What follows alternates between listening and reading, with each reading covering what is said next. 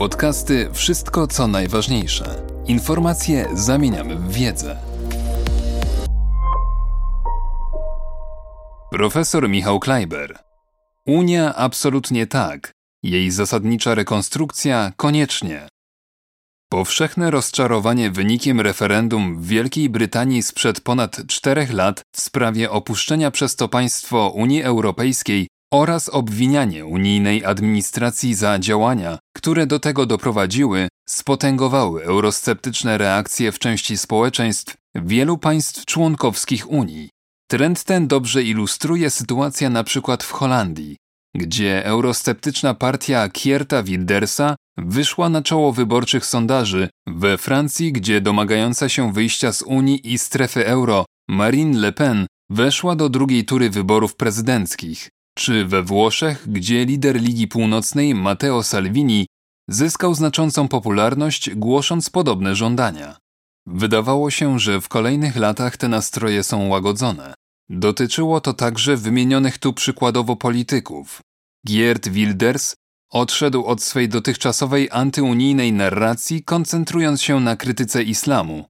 Marine Le Pen zrezygnowała z dalszego artykułowania swych skrajnie krytycznych poglądów na tematy unijne, a Matteo Salvini poparł nawet rząd premiera Maria Draghi, bardzo prounijnego byłego szefa Europejskiego Banku Centralnego.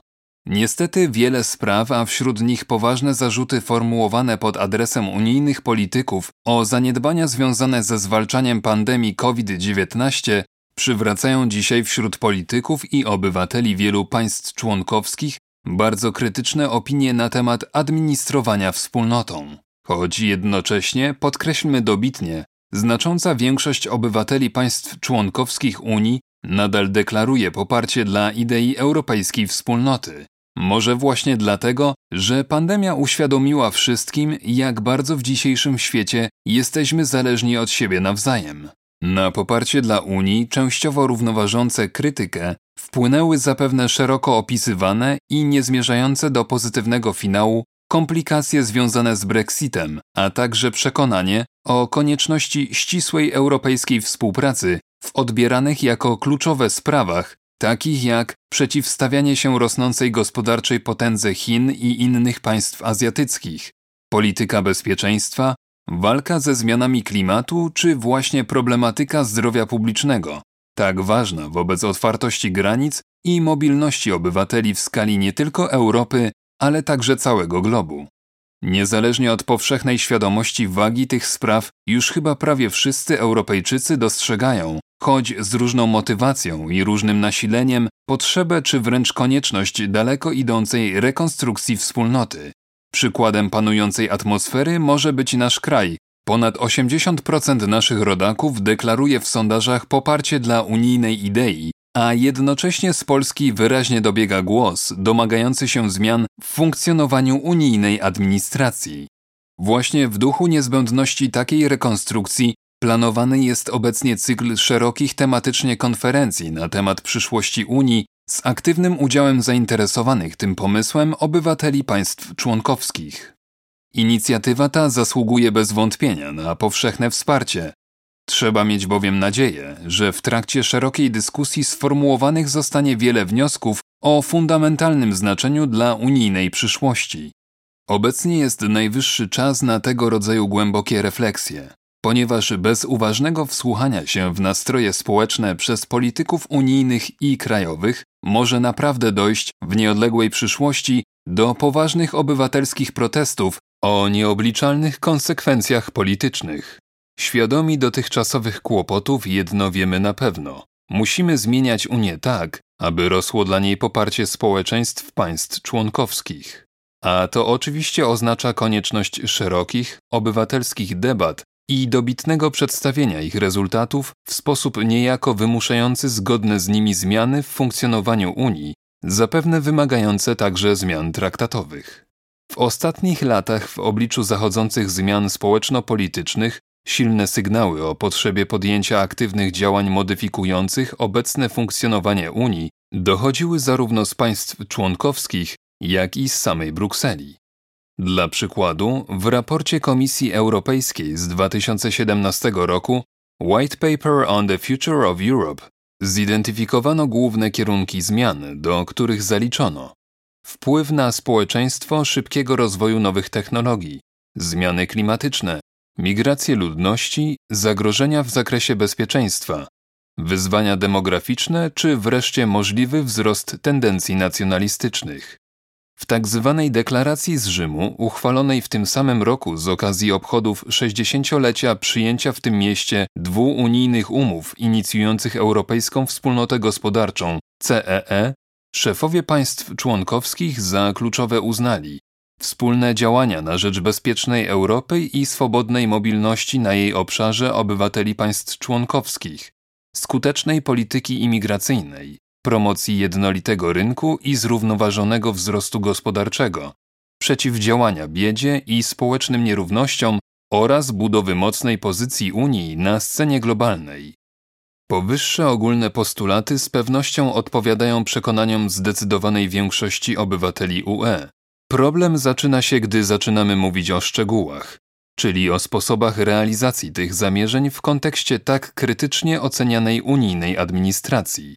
Sytuację dodatkowo pogarszają dominujące dzisiaj w polityce agresywne antagonizmy, utrudniające osiągnięcie konsensusu w najprostszych nawet sprawach.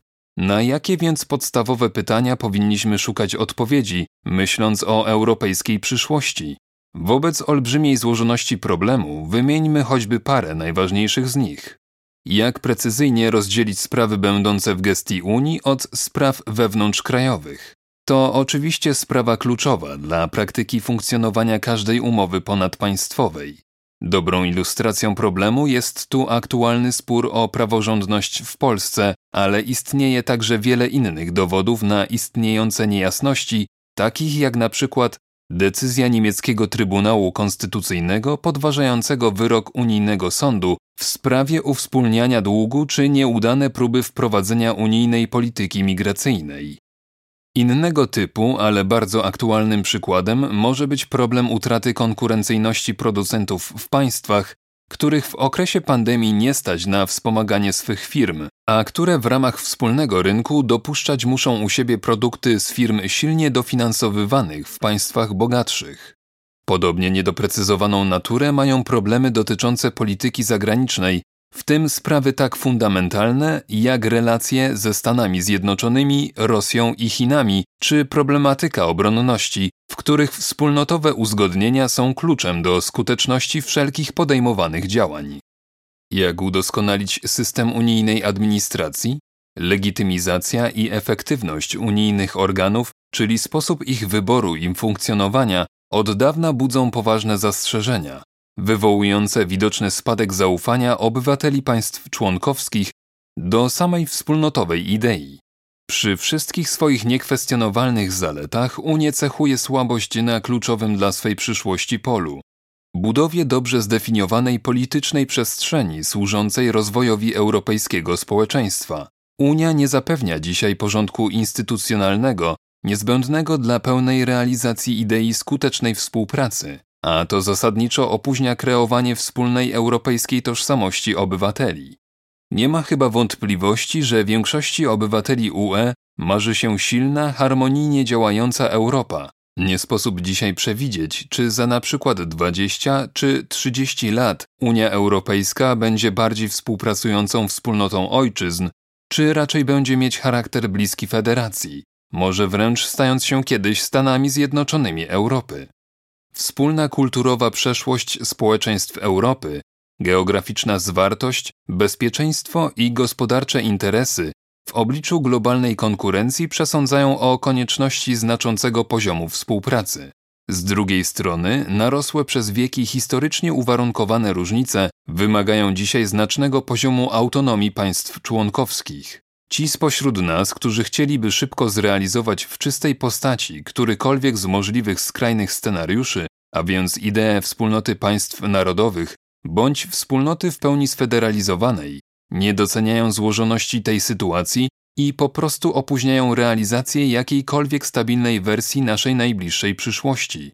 Dzisiaj musimy szukać najskuteczniejszych rozwiązań na okres np. najbliższej dekady w nadziei, że doświadczenia harmonijnej współpracy z takiego okresu ułatwią nam dalsze plany.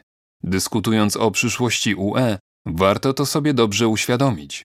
Europejskie elity polityczne, tworzone dzisiaj bez pełnej demokratycznej legitymizacji, nie potrafią dobrze odgadnąć woli politycznej obywateli poszczególnych państw członkowskich, co skutkuje zmniejszającym się poparciem dla aktualnie realizowanej koncepcji integracji. Obywatele coraz częściej traktują unijną ideologię jako instrument sprawowania władzy przez brukselskie elity.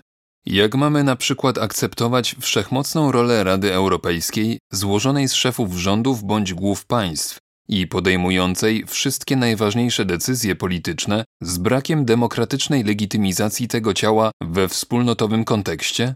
Czy Rada Unii Europejskiej, składająca się z delegowanych do niej ministrów z poszczególnych krajów, nie gmatwa i tak skomplikowanego systemu podejmowania unijnych decyzji? Jak uchronić się przed stałymi zarzutami poszczególnych państw pod adresem Unii o ingerencję w ich lokalne, narodowe uprawnienia, jeśli nigdy jasno nie sformułowano szczegółów definiujących skądinąd chętnie przywoływaną zasadę pomocniczości oddzielającą kompetencje europejskie od narodowych? Jak pogodzić sposób wyłaniania Komisji Europejskiej, do której poszczególne kraje członkowskie delegują swoich przedstawicieli, z całkowicie niezależnymi od tych nominacji wynikami wyborów do Parlamentu Europejskiego? Czy organ nie mający uprawnień do inicjatyw ustawodawczych może być określany terminem parlament? Jak bez zastrzeżeń akceptować regulacje unijne i przyjmować je często w efekcie skutecznego lobbingu prowadzonego przez poszczególne państwa i korporacje ponadpaństwowe, jeśli odbierane są one jako stronnicze i niesłużące dobru całej Unii? Jak wreszcie stworzyć unijną przestrzeń publiczną, absolutnie niezbędną do aktywnego udziału obywateli w funkcjonowaniu każdej demokratycznej organizacji? Jak wdrożyć nowoczesną strategię gospodarczo-technologiczną? Politycy UE wielokrotnie deklarowali chęć dołączenia do grona globalnych liderów technologicznych, trudno jednak byłoby uznać dotychczasowe wysiłki w tym zakresie za satysfakcjonujące. Kluczem do dzisiejszych sukcesów gospodarczych jest tworzenie innowacyjnych rozwiązań i ich komercjalizacja na rynkach całego świata, ale żeby to osiągnąć, niezbędny jest skuteczny ekosystem działań. W Stanach Zjednoczonych bazuje on na dynamicznym rynku startupów wspieranych przez rozbudowany system venture capital. W wiodących krajach Azji, Japonii, Chinach czy Korei Południowej na wspieraniu narodowych gigantów technologicznych. Eksperci są jednomyślni. Europa stoi w obliczu wielkiego wyzwania, któremu na razie nie potrafi stawić czoła, nie mając jasnej koncepcji wspierania innowacyjnej gospodarki. Jeden z wielu przykładów w zestawieniu 10 najbardziej wartościowych globalnych startupów jest dzisiaj sześć firm z USA, trzy z Chin i jedna z Indii, a nie ma żadnej z Europy. Powodów tego stanu rzeczy jest wiele. Gmatwanina regulacji unijnych i narodowych szalenie utrudnia szerokie wchodzenie na rynki unijne i pozaunijne, zasadniczo obniżając naszą konkurencyjność w porównaniu z olbrzymimi, jednolitymi rynkami USA czy Chin. Dzisiaj prawie 60% prób dokonywania drogą elektroniczną transgranicznych zakupów kończy się w Unii odmową. Dostępne fundusze unijne mają w dodatku od lat bardzo zachowawczy charakter i kierowane są najczęściej w ramach sprawdzonych modeli biznesowych dotyczących tradycyjnych dziedzin gospodarki. Trudno na przykład powiedzieć, czy realizacja ambitnej skądinąd inicjatywy jednolitego rynku cyfrowego JRC rozwiąże szybko europejskie zapóźnienia w zakresie cyfryzacji, na które składają się m.in. regulacje nieadekwatne do współczesnych wyzwań, brak platform cyfrowych zdolnych do konkurencji ze światem, czy niedostateczne wsparcie dla przyszłościowych kierunków badań w zakresie np. sztucznej inteligencji. Wielkim problemem polityki klimatycznej realizowanej w ramach programu tzw. Tak Zielonego Ładu Green Deal jest z kolei wprowadzanie daleko idących regulacji w sposób, który nie obniży konkurencyjności unijnej gospodarki względem państw znacznie wolniej wprowadzających podobne zmiany. Niewątpliwie ważnym elementem w tej sprawie będzie umiejętne prowadzenie negocjacji zarówno w ramach Unii, jak i w kontekście globalnym, uwzględniając bardzo różne sytuacje istniejące w różnych państwach. Jak zapewnić Unii znaczącą rolę w polityce globalnej? Wobec skomplikowanej sytuacji politycznej w wielu regionach świata, masowych migracji i zagrożeń dla bezpieczeństwa z jednej strony, a niewątpliwych korzyści wynoszonych przez państwa UE z szerokiej międzynarodowej współpracy z drugiej, problem charakteru unijnej aktywności w polityce zagranicznej ma dla nas wielkie znaczenie. Niestety także w tym zakresie, niezależnie od problemów wewnątrzunijnych, obserwujemy poważne różnice poglądów. Ostatnie lata pokazują to bardzo wyraźnie, na przykładach relacji poszczególnych państw z Rosją, Chinami czy ze Stanami Zjednoczonymi. Partykularne różnice poglądów bardzo często dominują nad interesem wspólnotowym, dodatkowo zakłócając harmonijne funkcjonowanie Unii. Wśród dziesiątek spraw tego typu na szczególną uwagę i konsekwentne dążenie do unijnych uzgodnień z pewnością zasługują takie jak kontynuacja aktywnej i wieloaspektowej polityki transatlantyckiej niezbędnej dla zapewnienia ważnej pozycji UE w świecie, nierezygnowanie z negocjacji dotyczących stopniowego poszerzania Unii, solidarne wspieranie polityki obronnej w ramach NATO czy konsekwentne promowanie idei unijnej wielonarodowej organizacji jako wzorca pokojowego współistnienia innych regionów świata. W podsumowaniu powiedzmy, że zależnie od determinacji i skuteczności w realizacji powyższych działań będziemy świadkami jednego z wielu możliwych scenariuszy unijnej przyszłości. Scenariuszy, które opisać można na przykład tak. A. Wszystko po staremu, czyli kontynuacja narzekań i niezdolność do wprowadzania konstruktywnych modyfikacji funkcjonowania wspólnoty. B. Brak formalnych zmian, ale aktywne udoskonalanie elementów dotychczasowej polityki. C. Pełna realizacja idei wspólnego rynku, ale rezygnacja z innych aspektów integracji. D. Poziom wspólnotowości zależny od chęci poszczególnych państw, czyli Unia zróżnicowanych relacji między grupami państw członkowskich, tak zwana Unia różnych prędkości. E. Unia w pełni zintegrowana zgodnie z promowaną dzisiaj w niektórych środowiskach ideą federalizmu. F. Unia odmieniona na rzecz większej skuteczności działania i szerokiego pozyskiwania poparcia obywateli, czyli Unia silna w sprawach wymagających jedności, ale akceptująca na zasadzie pomocniczości i solidarności narodowe odmienności. Wybór należy do nas, obywateli Europy, Jesteśmy w historycznym momencie, który może przesądzić o kształcie naszego kontynentu na lata. Stawka jest olbrzymia.